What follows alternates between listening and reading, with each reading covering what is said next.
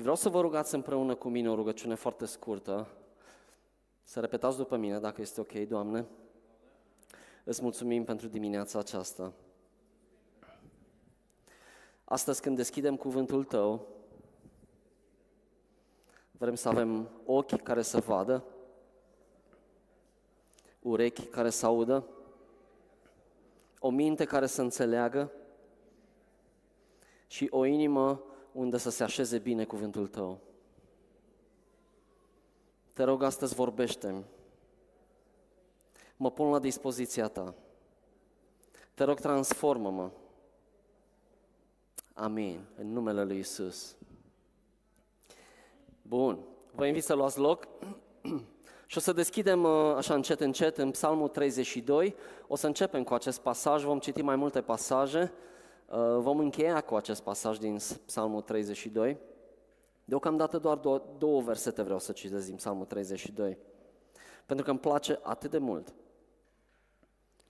O să folosesc uh, traducerea, noua traducere românească, mie mi se pare mai accesibilă și mai ușor de înțeles, deși o să vedeți că nu sunt mari diferențe. Deci dacă vedeți ceva ușor diferit sus, nu este nicio problemă.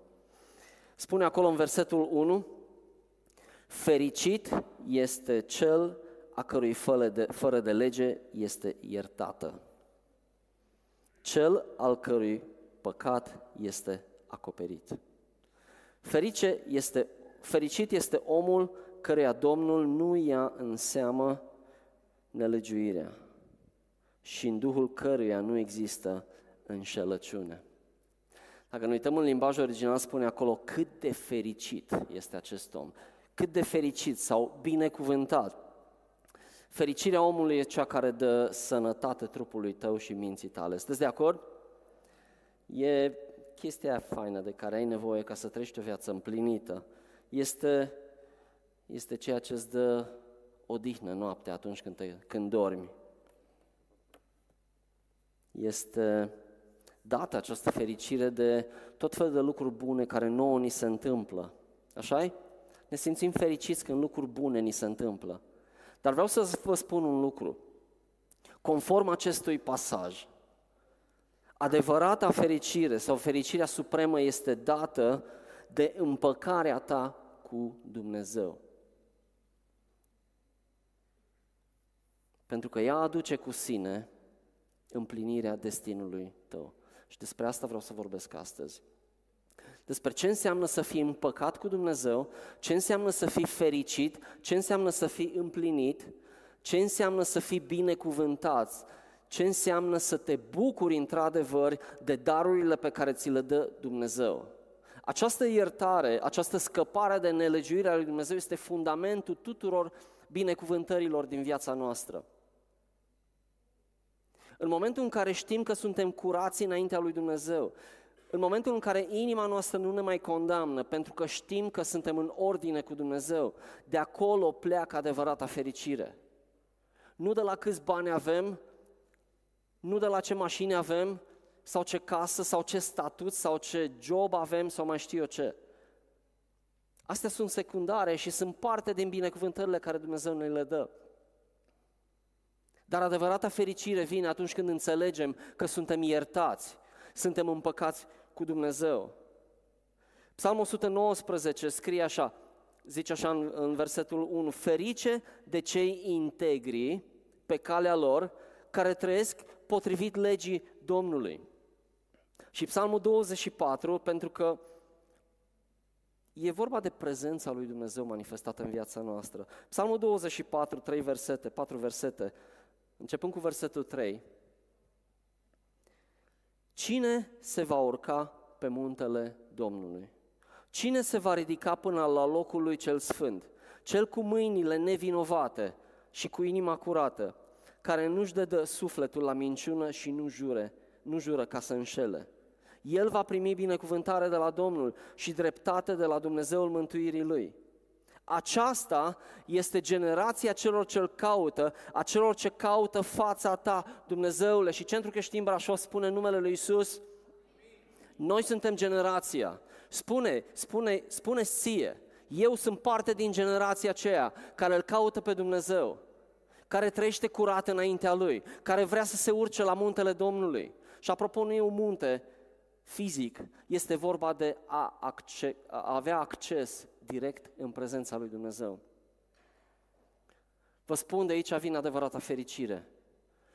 Când ai curaj să te uiți la Dumnezeu și inima ta nu te condamnă. Sunteți de acord? Sunteți foarte tăcuți astăzi. V-am speriat cu subiectul ăsta. înseamnă să ai comuniune cu Dumnezeu, înseamnă să ai intimitate. Wow! Intimitate cu Dumnezeu Creator. Dumnezeu, nu știu dacă știi, poate, poate ești nou în lucrurile astea și nu le înțelegi. Dumnezeu nu este undeva departe, Dumnezeu este foarte aproape. Și de când a venit Isus, chiar de pe vremea lui, lui uh, Ioan Botezătorul, împărăția lui Dumnezeu se apropie. Iisus a zis, împărăția lui Dumnezeu este în mijlocul vostru, de atunci este în mijlocul nostru. Dumnezeu vrea să-și facă casă în inima ta. Este incredibil. Un Dumnezeu sfânt, un Dumnezeu pur, un Dumnezeu care nu se poate identifica cu păcatul și totuși vrea să-și facă o casă în inima ta, în inima ta care nu este perfectă, dar care caută să fie perfectă. Înțelegeți diferența? Nimeni nu e perfect. Altfel, ne-am fi fript toți. Dar suntem perfecți în momentul în care noi acceptăm perfecțiunea lui Hristos și moartea lui pentru păcatele noastre, atunci devenim și noi perfecți și de atunci începe sfințirea în viața noastră și o să vorbim un pic mai târziu despre asta. Puritatea, să știți, puritatea noastră aduce puterea și prezența lui Dumnezeu. Eu vreau să vorbesc dincolo de, de o chestie morală, ce bine ar fi să, să fim mai morali și mai puri și mai corecți. Ăsta nu este scopul în sine. Chestiunea este că atunci când noi suntem așa și inima noastră este curată înaintea lui Dumnezeu, noi aducem prezența lui Dumnezeu care se manifestă în viețile noastre în viața mea personală, în viața copiilor mei, în viața familiei mele, în viața bisericii noastre. Știți care este diferența între a se manifesta Dumnezeu în viața ta sau în viața bisericii sau nu? Diferența este viață și moarte. Diferența este program versus prezența lui Dumnezeu unde nu știi ce se va întâmpla în întâlnirea aceea pentru că nu știi ce va face Dumnezeu, pentru că El își găsește un teren în care să poată să vină, să poată să planteze sămânța împărăției, pentru că inima noastră este gata să-L primească. Versus o viață seacă, o viață de religie, unde venim și semnăm condica la biserică sau oriunde vrei tu, doar ca să te simți mai bine că ai bifat ceva. Vreau să știi că pe Dumnezeu nu-L interesează lucrul acesta. Și vă spunem noi ca pe, pe noi ca păstori nu ne interesează lucrul acesta. Din acest motiv predicăm ceea ce predicăm. Din acest motiv, în ultimul timp, am, am predicat foarte mult de la acest amvon și au predicat mai mult și au zis ceva se întâmplă, fraților, ceva se întâmplă în lume. Vă spun, sunt lucruri care se schimbă în atmosfera spirituală în întreaga lume. Dumnezeu ne vorbește despre lucrurile acestea și motivul pentru care astăzi predic ce predic este ca noi să fim pregătiți pentru că atunci când vine Dumnezeu, noi să, să fim primitori și să zicem, Doamne, ne-am pregătit. Uite, inima noastră este curată, este sfântă, nu vrem niciun păcat care să stea între mine și Tine, Doamne între noi ca biserică și între tine, Doamne, pentru că vrem să vii să te manifesti. Această biserică este menită să-și împlinească destinul în acest oraș și în această țară. Amin? Știți cum se va întâmpla lucrul acesta? Prin tine și prin mine. Și să știi că felul în care vii în această biserică contează foarte mult. Pentru că tu aduci prezența lui Dumnezeu atunci când vii în biserică. Prezența lui Dumnezeu este adusă de fiecare dintre noi și dacă inimile noastre sunt curate, vă spun, Dumnezeu va veni cu putere în mijlocul nostru. Și noi asta căutăm și asta ne dorim. Și nu e o chestie trecătoare, unde vine prezența lui Dumnezeu și pleacă. Nu, vrem ca Dumnezeu să vină și să rămână în mijlocul nostru. Din acest motiv, astăzi vom vorbi despre puritate și despre cum putem să pregătim această cale a Domnului, dacă vreți. Vă dau câteva exemple uh, individuale, persoane din, din Vechiul Testament, din Noul Testament. despre această conexiune dintre puritate sau sfințenie sau cum vrei să o numești și manifestarea împărăției lui Dumnezeu sau cum să zic, a prezenței lui Dumnezeu coborâtă într-un mod manifest în mijlocul oamenilor. Și nu doar atât. Conexiunea dintre puritate și împlinirea destinului tău ca și ființă umană pentru care te-a creat Dumnezeu pe această planetă. Are o legătură fantastică, puritatea ta cu împlinirea destinului tău. Toată lumea își dorește pe această planetă, indiferent dacă e creștin sau nu, să știe că nu a trăit degeaba pe această planetă. Sunteți de acord cu mine? Oriunde mergi, chiar și în medii necreștine, unde oamenii îl neagă total pe Dumnezeu, ei vor să știe că ceea ce fac are semnificație. Ei bine, semnificația vine dintr-o viață dăruită lui Dumnezeu, o viață pură, o viață curată. Acolo se va împlini destinul lui Dumnezeu și Dumnezeu se va asigura că destinul tău se va împlini. E nevoie de curaj, de asemenea este nevoie de credință, cum spunea mai devreme în timpul de laudă. Toate astea sunt câteva ingrediente, dar astăzi vreau să mă focalizez pe ceea ce înseamnă puritate. Iosif, deși aș putea să încep cu Avram, cu Moise, o să iau doar câteva exemple aleatorie din Biblie. Îl țineți minte pe Iosif care a fost vândut de frații lui. El primise niște promisiuni extraordinare, fantastice. Și el, înainte să intre în aceste promisiuni ale lui, a făcut un ocol imens de, de ani buni înainte să intre în destinul lui. Înainte să fie al doilea după faraon în Egipt. A fost vândut de frații lui. Și avea toate motivele să fie supărat pe frații lui, avea toate motivele să fie supărat pe Dumnezeu, pentru că el a zis, Doamne, dar Tu mi-ai dat promisiunile alea, unde sunt? De ce sunt în sclavie? Și știți că era să moară de câteva ori, viața a fost în pericol.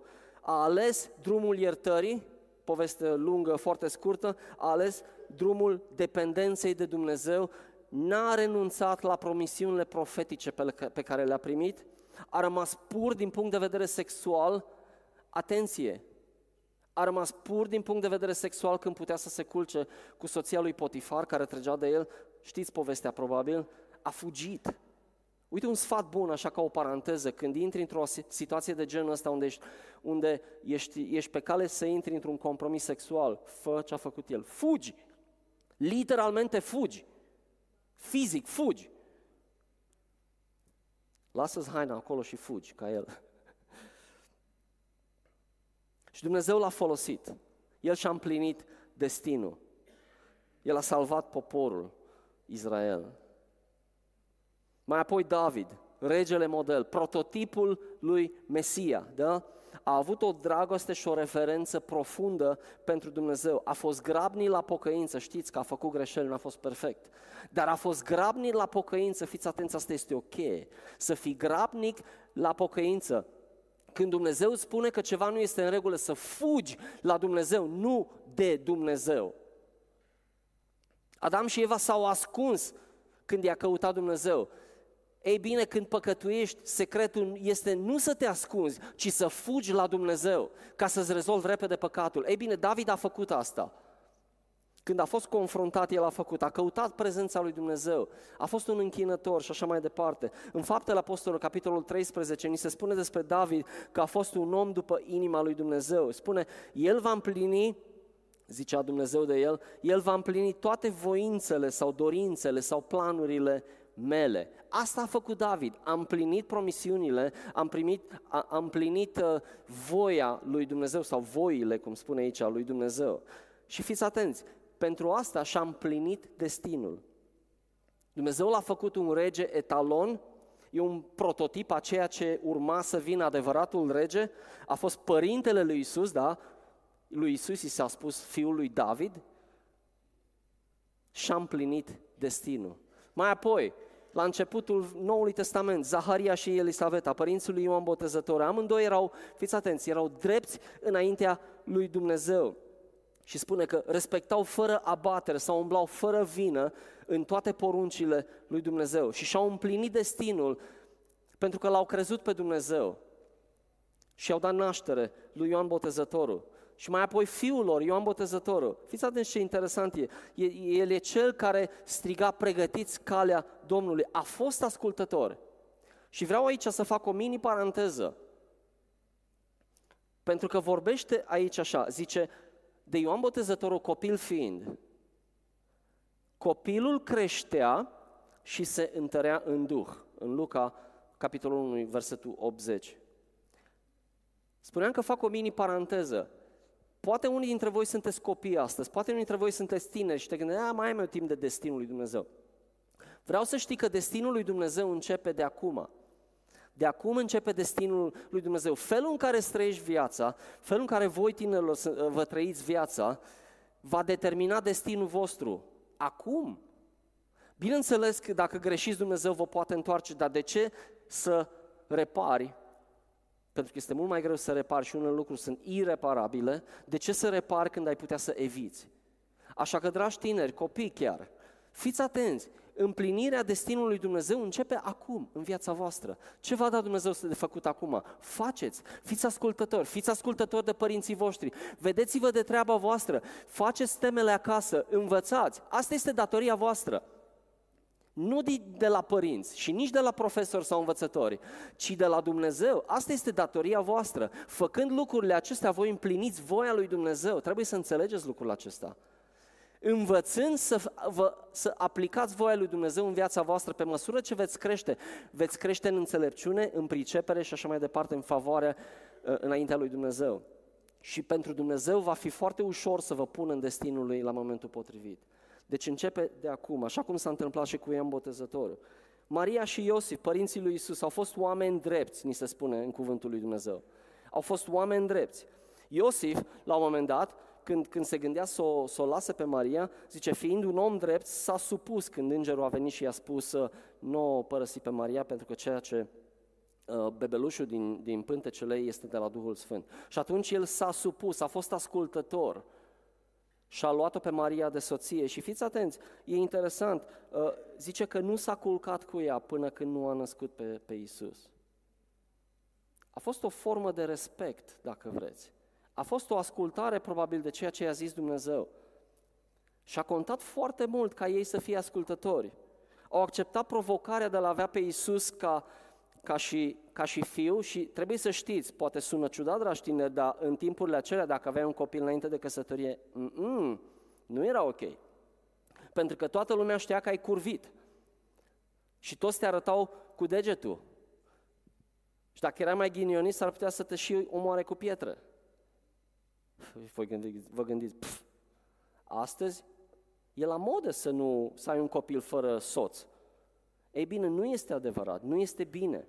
Și să știți că timpurile, chiar dacă în ghilimele s-au modernizat, Dumnezeu a rămas la fel de pur și la fel de sfânt și chemarea pentru noi este exact aceeași, de puritate sexuală înainte de căsătorie. Deci au acceptat această provocare, cu toate că astea probabil le-a adus o cară din partea oamenilor, pentru că probabil mulți arătau cu deget, uite, au avut copii înainte să se căsătorească. Deci era o, o chestie urâtă pentru, pentru ei și totuși au acceptat. Au devenit, au devenit părinții lui Mesia o poziție unică și irepetabilă în istorie. Ce privilegiu! Au fost supuși, asta vreau să scot în evidență, au fost supuși și din acest motiv Dumnezeu le-a împlinit destinul devenind părinți. Vedeți ce legătură au toate între, între ascultare, între sfințenie și împlinirea destinului. Și mai apoi Isus. Și poate, poate v-a sărit cumva pentru unora dintre voi acest verset sau a trecut pe lângă ochii voștri, dar spune că Isus, copil fiind, creștea și se întărea, fiind plin de înțelepciune și Harul lui Dumnezeu era peste el și te gândești, Harul lui Dumnezeu era peste el, pe păi, normal, era Dumnezeu. Nu, Harul lui Dumnezeu era peste el. De ce? Pentru că Isus era supus. Isus era supus părinților. Isus era un exemplu chiar și când era copil. Contează foarte mult, să știți. Și ne, ne scăpăm uneori din vedere acest lucru, dar chiar și Isus a trebuit să se supună. Chiar și Isus a supus părinților și a fost respectos față de ei. Chiar asta spune cuvântul lui Dumnezeu. Evident că niciunul în afară de Isus, din toți cei care i-am enumerat până acum, n-au fost perfecți. Isus a fost singurul care a fost perfect. Dar să știți că Dumnezeu nu caută oameni perfecți. Vă spun, Dumnezeu nu caută oameni perfecți că nu-i găsește. Ei nu există. În schimb, îi caută pe cei care au fost făcuți perfecți prin sângele lui Isus, da? Au fost făcuți perfecți prin sângele lui Isus și se comportă ca atare. Și caută să fie perfecți. Și ori de câte ori greșesc, pentru că sunt oameni, ori de câte ori greșesc, sunt rapizi în a îndrepta acest păcat. În, în Proverbe, capitolul 3, versetul, uh, cred că 1, spune acolo, păstrând învățăturile, bunătatea și credincioșia, Astea sunt condițiile ca să găsim bunăvoință și să avem un discernământ bun înaintea lui Dumnezeu și înaintea oamenilor. Păstrând învățăturile, bunătatea și credincioșia vom găsi bunăvoință și vom avea un bun discernământ înaintea lui Dumnezeu și înaintea oamenilor. Cu alte cuvinte, când faci lucrurile astea, Dumnezeu îți dă o minte ca să poți să urmărești voia Lui. În momentul în care te separi de Dumnezeu și o iei pe câmpul tău, o iei pe drumul tău, atunci ești de capul tău. Și asta este lucru înspăimântător. Vedem după aia câteva exemple de grupuri sau de biserici care, uh, ascultători fiind de Dumnezeu, Dumnezeu i-a răsplătit cu, cu manifestarea prezenței Lui. Evident, trebuie să spun din start, ok? Ca să nu ajungem la niște chestii legaliste. Dumnezeu se manifestă când vrea și cum vrea și dacă vrea. Ok? O stabilim și pe asta clar. Nu e ca și când noi cumva prin faptele noastre și prin sfințenia noastră noi îl provocăm pe Dumnezeu și îi sucim mâna la spate ca El să facă ceva pentru noi. Dumnezeu nu va face așa ceva. Dar de fiecare dată când citești în Scriptură și Scriptura nu, sunt, nu este o carte de, de, cum să zic, de uh, excepții, ci de exemple, de fiecare dată când citim în Biblie despre sfințenie și despre felul în care oamenii au ascultat de Dumnezeu, vedem răsplata lui Dumnezeu în anumite situații și uneori este absolut fabuloasă, vă spun. Iată câteva exemple. Apostolii și primii creștini, în fapte 2, 4, 7, spune că trăiau în curăție de inimă, lăudând pe Dumnezeu și având trecere înaintea întregului popor. Și Domnul adăuga în fiecare zi la numărul lor pe cei care erau mântuiți. Mai apoi, în fapte 9, în toată Iudeea, Galileea și Samaria, 9.31, biserica avea pace și se zidea sufletește. Fiți atenți, ea se înmulțea umblând în frica de Domnul și în încurajarea Duhului Sfânt. Și s-au întâmplat minune acolo, s-au întâmplat vindecări, localități întregi se întorceau la Dumnezeu atunci când, de exemplu, Enea, care era paralizată, a fost vindecată într-un mod miraculos, sau Tabita, care a fost înviată din morți. Întreaga localitate s-a întors la Dumnezeu. De ce? Cheia este umblând în frica Domnului. În fapte 16, Petru, în timp ce trecea prin cetăți, cum era Derbe sau Listra, le transmitea fraților hotărârile luate, spune acolo, de apostoli și prezbiterii din Ierusalim, de care de fapt erau hotărârile lui Dumnezeu, da? Ca să le păzească. Bisericile erau întărite în credință și creșteau la număr în fiecare zi. De ce de fiecare dată când se vorbește despre sfințenie se vorbește de răsplată? Păi nu este întâmplător, vă spun eu pentru că Dumnezeu știe să răsplătească și vă spun, răsplățile lui Dumnezeu sunt mult mai generoase decât noi putem să realizăm vreodată.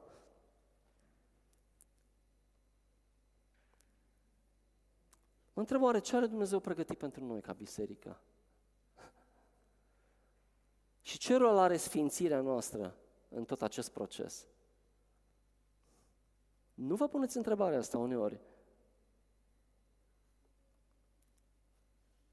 Problema este că uneori confundăm justificarea cu sfințenia și cei care ați făcut cursul Libertatea zilele astea știți despre ce vorbesc. Justificarea înseamnă că suntem odată pentru totdeauna răscumpărați, da? Asta înseamnă să fii justificat, să fii, să fii just înaintea lui Dumnezeu, în sensul că păcatul tău nu mai există pentru că a fost plătit de Isus. Asta înseamnă să fii justificat. Dar unii se opresc acolo și se gândesc, oh, am fost justificat, deci sunt perfect, totul este ok, eu nu mai păcătuiesc. Serios? Atunci ce rol are sfințirea? Pentru că sfințirea începe în, în momentul în care ai fost justificat. Sfințirea ta va continua până când vei închide definitiv ochii sau va veni Isus. Este un proces, este un proces de ascultare de Dumnezeu, este un proces de sfințire. De... Și apropo, sfânt nu înseamnă aura deasupra capului, sfânt, cuvântul sfânt, înseamnă luat de aici și pus deoparte, consacrat, pentru un scop anume. Asta înseamnă sfânt. Din acest motiv, biserica este formată din sfinți. De ce? Pentru că au fost luați din lume și deși trăiesc în lume, ei de fapt nu mai sunt din lume, sunt din altă lume, deși trăiesc în lume și vin cu planurile lui Dumnezeu și le aplică în lume, dar ei sunt luați și puși deoparte. Înțelegeți diferența? Asta este sfințirea. Sfințirea este continuă și este singura cale, vă spun sincer, este singura cale de a ne împlini destinul nostru. Sfințirea, puritatea sau ascultarea noastră va aduce întotdeauna prezența manifestată a lui Dumnezeu pe care noi o căutăm și o dorim. Amin?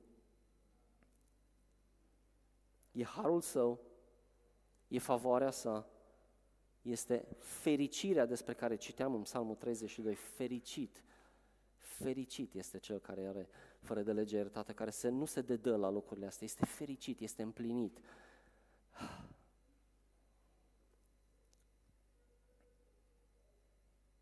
Care sunt lucrurile care, care îl îndepărtează de, pe Dumnezeu de noi sau ne îndepărtează pe noi de destinul nostru?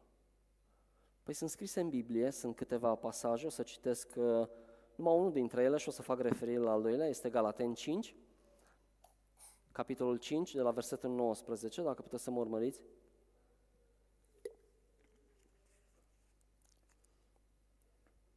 Faptele firii pământești sunt evidente.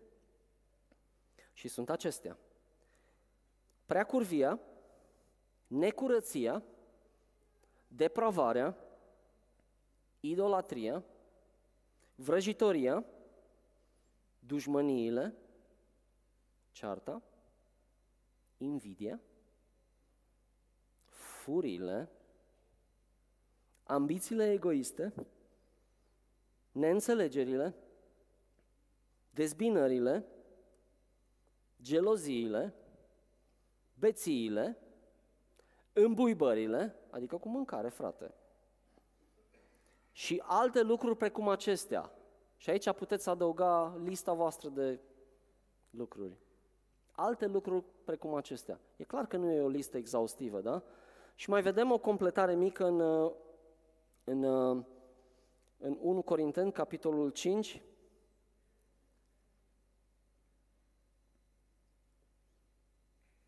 și vorbește acolo despre faptul că doi dintre ei în Corint s-au dus la tribunal să-și rezolve o problemă care putea fi rezolvată în biserică. Și Pavel spune, dar ce, între voi nu este nimeni atât de înțelept ca să poată să rezolve lucrurile astea? De trebuie să vă duceți să, să, să vă certați în fața necreștinilor? Zice, până acolo ați ajuns. Adulterii homosexualii, hoții, cei lacomi, bagiocoritorii, șarlatanii, etc. Și am putea spune, cum scrie dincolo, și alte lucruri de genul acesta. Cei care sunt al lui Hristos, însă, și-au răstignit firea pământească cu patimile și poftele ei. Dacă trăim prin Duhul, să și umblăm prin Duhul. Știai că poți să fii mântuit și să trăiești ca un om din lume? Poți să fii. Însă viața ta va fi exact ca una din lume. Vei fi frustrat, vei fi fără prezența lui Dumnezeu. Da, poți să ajungi în cer, însă viața ta va fi un iad aici pe pământ. De ce? Pentru că destinul tău e total ratat. Pentru că inima ta nu este supusă, poți să fii justificat, dar sfințirea ta dă de, lasă de dorit. Și Dumnezeu nu vrea asta. Și atunci te miri, te miri de ce viața ta este lipsită de semnificație, de ce ai impresia că ești tot pe dos, de ce ai impresia că ești tot gigi contra față de ceea ce ar vrea Dumnezeu în viața ta, Poate primul lucru și primul indiciu ar trebui să stai un pic și să te uiți la viața ta.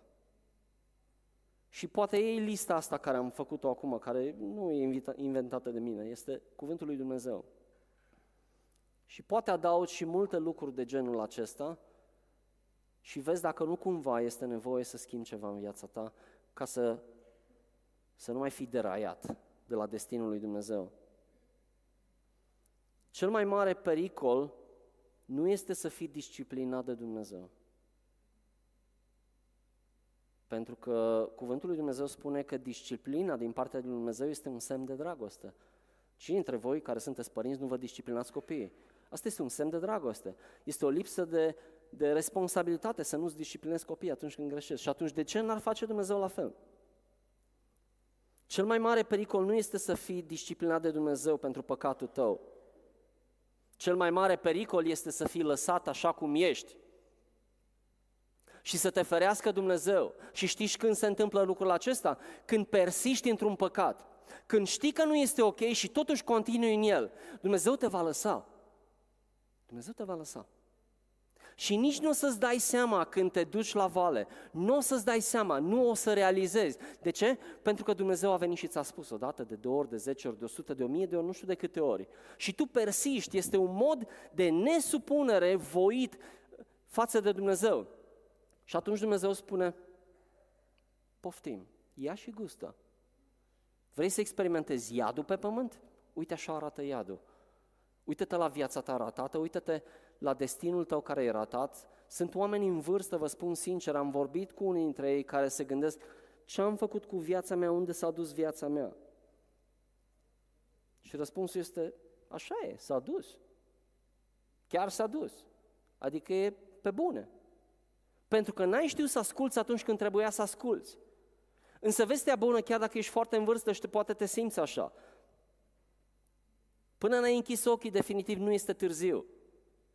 Și Dumnezeu poate să schimbe ceva în viața ta, însă acest cuvânt este pentru tine, poate. Ai nevoie să te întorci la Dumnezeu. Puritatea noastră, să știți, sau dacă vreți lipsa de compromisuri și ascultarea de Dumnezeu va intensifica și va grăbi manifestarea prezenței lui Dumnezeu. La fel cum o viață impură, o viață de neascultare, o viață de compromisuri te va îndepărta de destinul tău și de manifestarea prezenței lui Dumnezeu. Sunt oameni, sunt biserici, vă spun sincer, care zic, poate nu cu cuvintele astea, dar spun, mulțumim, Doamne, ne descurcăm de aici. Cred că am prins ideea. Să ne ferească Dumnezeu de așa ceva. Ca și indivizi, ca și familie, ca și biserică.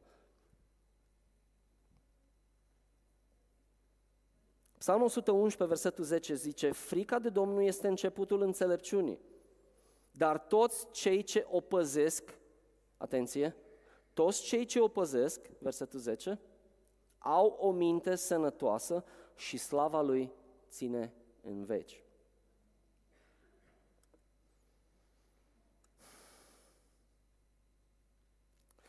Dragii noștri, sincer, nu putem ignora sezonul în care suntem. Este un sezon extraordinar pentru noi ca biserică, este un sezon de favoare și îl simțim. Creștem numeric, creștem în, în, în relații, creștem în grupuri de casă, oamenii sunt eliberați în grupurile Libertatea și așa mai departe. Este favoarea lui Dumnezeu. Această favoare a lui Dumnezeu, cu această favoare a lui Dumnezeu, noi trebuie să cooperăm. Viața noastră trebuie să reflecte sfințenia lui Dumnezeu. Mai ales că Dumnezeu, dacă țineți minte, ce ne-a vorbit la începutul anului Dumnezeu? Mai țineți minte? Pe ce a pus Dumnezeu uh, piciorul pe accelerație, cum se numea cuvântul ăla? Mai țineți minte? Sfințenie. Și ne întrebam atunci, oare de ce vrea Dumnezeu să pună piciorul pe accelerația sfințeniei? Dumnezeu ne-a spus, acest an este un an de sfințenie pentru voi. Este un an în care să vă sfințiți. Este un an în care să vă sfințiți trupurile voastre, mințile voastre, gurile voastre, limba voastră, trupurile voastre, să le aduceți în ordine înaintea lui Dumnezeu. Asta ne-a spus Dumnezeu. Și vă spun, o poți lua ca și când, ce are Dumnezeu cu noi? Sau o poți lua, hei, eu vreau să vin în mijlocul vostru, vreau să mă manifest cu putere în mijlocul vostru. Uite, sunt anumite lucruri care le văd și aș vrea să le dați la o parte ca să pot să vin. Ei, asta este dragostea din partea lui Dumnezeu. Acum câteva luni de zile, Dani și cu mine am primit uh, o viziune din partea unui prieten al nostru pe care îl știți, el a predicat la noi, Greg se numește, e un tip cu părul chel, așa. adică n-are deloc păr.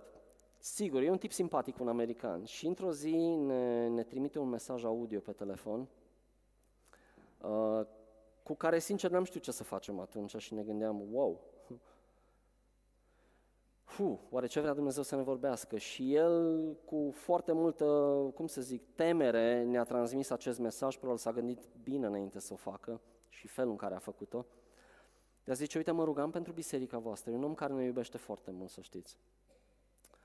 Um, zice, în timp ce mă rugam în această dimineață, Dumnezeu mi-a dat o viziune și a zis așa, și o să vă o citesc așa, vă o să spicuiesc uh, ideile principale. Zice, am văzut biserica voastră plină și a venit o prorocie din față cu privire la biserica voastră, în legătură cu câteva lucruri. Și spune acolo, o lipsă de pocăință adevărată,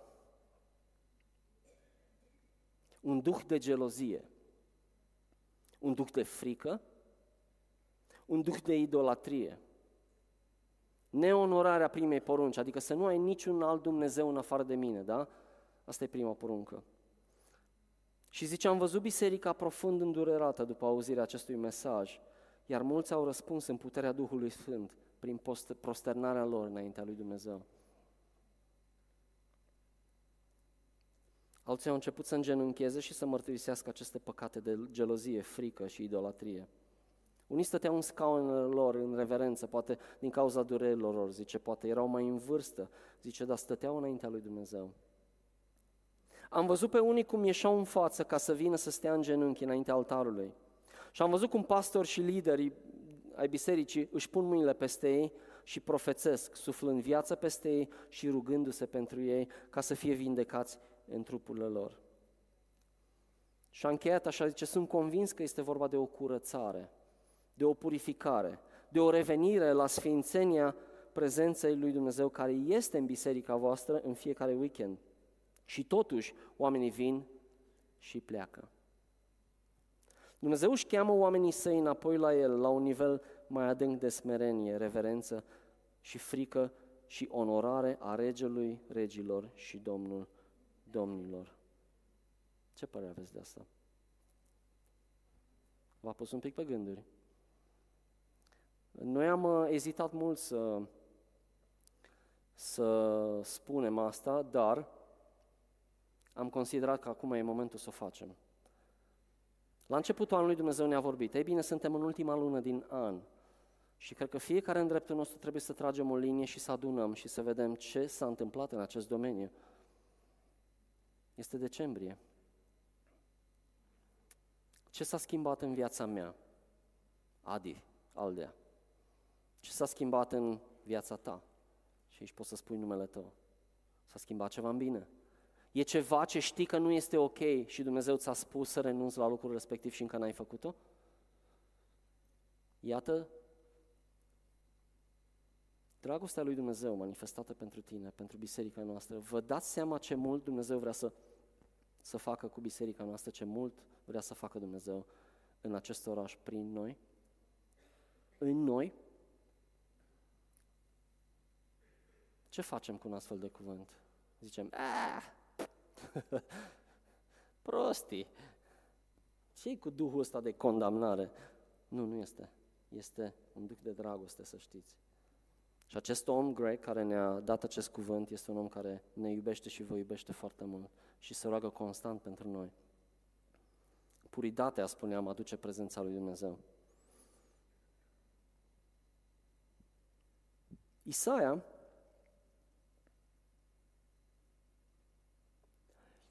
Isaia a avut o viziune,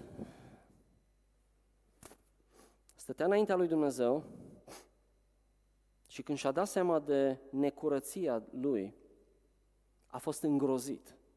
A căzut la pământ ca mort. Puteți să citiți Isaia. A căzut la pământ. Și atunci cred că un serafim, dacă țin bine minte, a venit cu un cărbune care a fost luat de pe altar și a atins buzele lui Isaia și i-a îndepărtat acest păcat. Acum vreau să vă imaginați un pic cât de wow a fost această viziune pe care el a avut-o. Pentru că probabil în viziunea asta a simțit efectiv și fizic această durere. Noi îl închipuim undeva pe, pe, pe Isaia stând așa drept și plin de ok, da, vine și, vine și pune pe bun. Nu. Probabil era îngrozit, probabil se tăvălea pe jos. Nu, nu, nu, nu! Și a venit serafinul și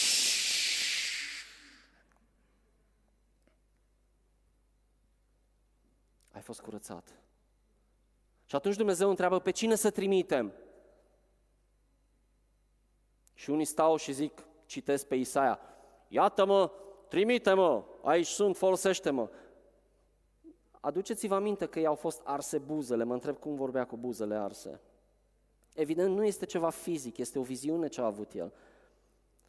Dar închipuiți-vă pe Isaia probabil plângând de durere în, în acea viziune. Doamne, tă, uite, te rog, trimite-mă pe mine. Și l-a trimis. Știți de ce? Pentru că era gata să fie trimis. Pentru că nelegiuirea lui a fost luată de pe buzele lui și de pe inima lui. Pentru că a fost ars cu acel cărbune care reprezintă sfințenia lui Dumnezeu.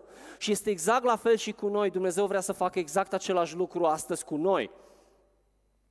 Este timpul să-i dăm buzele lui Dumnezeu ca să vină ca să vină să ne sfințească.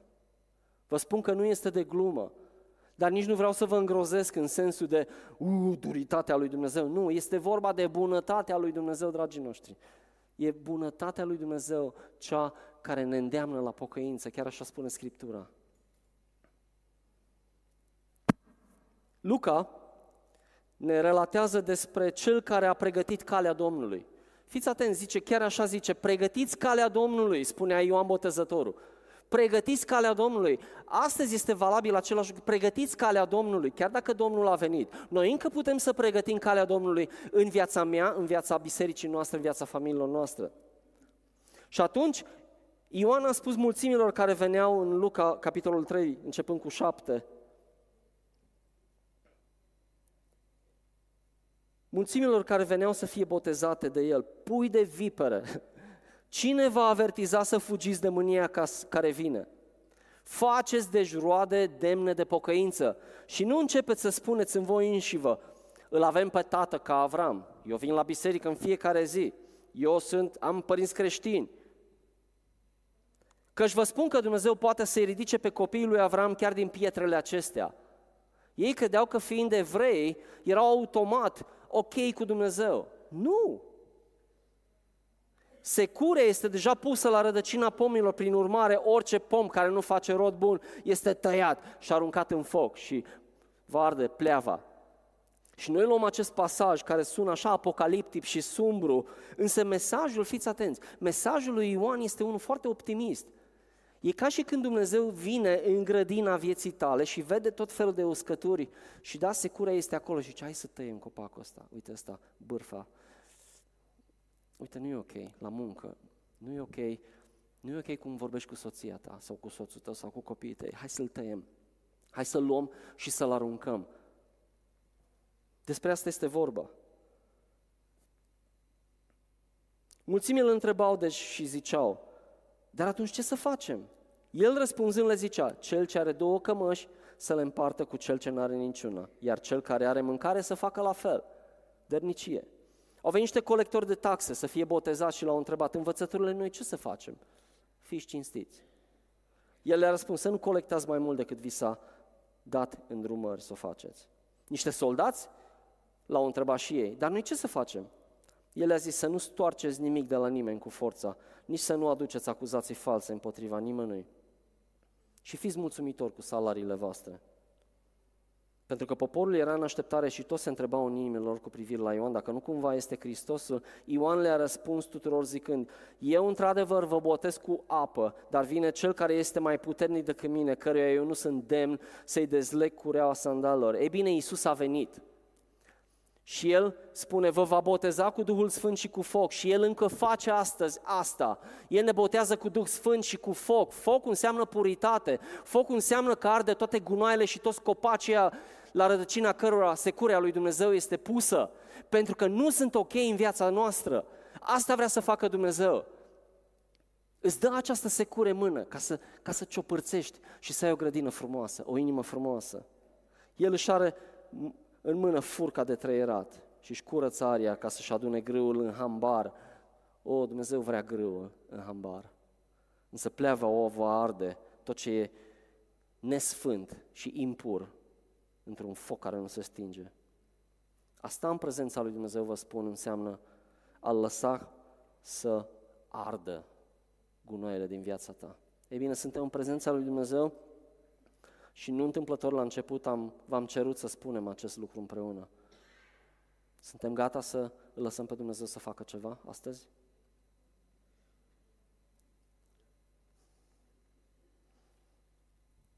Aici e rândul vostru.